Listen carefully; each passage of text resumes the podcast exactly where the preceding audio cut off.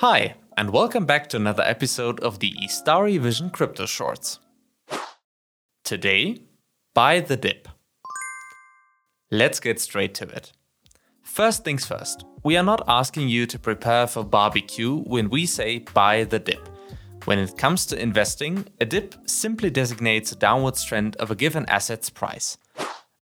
That said, this dip does not sound too good at first, granted. However, dips are actually rather popular with private investors. To give you a frame of reference, we just made a podcast episode on the difference between the bull and the bear market last week. So if you haven't done so, feel free to check that out as well. During a bull market, that is, during a time where prices tend to constantly go up, a dip can be the best opportunity for you to buy back in or to accumulate even more of a given asset. Maybe you've heard of the proverb buy the dip and sell the rip. If not, well, then you have now. Generally, buy the dip means buying when we assume that the prices will go up again fairly soon. Sell the rip, on the other hand, means betting on the prices going down even further. To illustrate the difference between these two strategies, let's take a look at eGold. If you've been following the price of eGold, you know that as of right now, the price is about $400 less than it was during the last all time high. Now, if my strategy was based on me thinking that the price will decrease even further, I would now sell the RIP and buy back in at a later point to profit from this margin.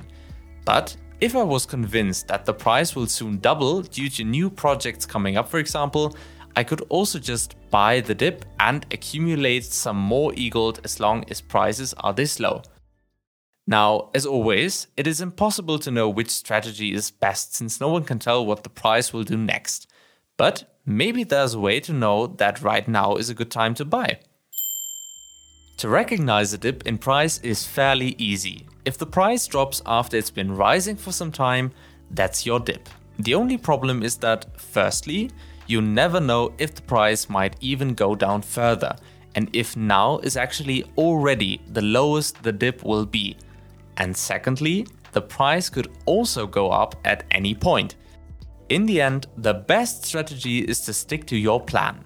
You are in this for the long run, then trying to accumulate more when you think prices are low will fit your strategy best. If there's one thing that is certain when it comes to investing, it's that nothing is certain at all. Listen to your heart, do your own research, and only ever invest if you are absolutely convinced that this is the right thing for you to do. After all, it's your money and thus it's your responsibility. And this concludes another episode. Have you ever managed to actually buy the dip? Let me know via email at hello at istari.vision or any of our social media channels. I'm looking forward to hearing from you. Until then, take care and happy staking. Yours truly, Lewis.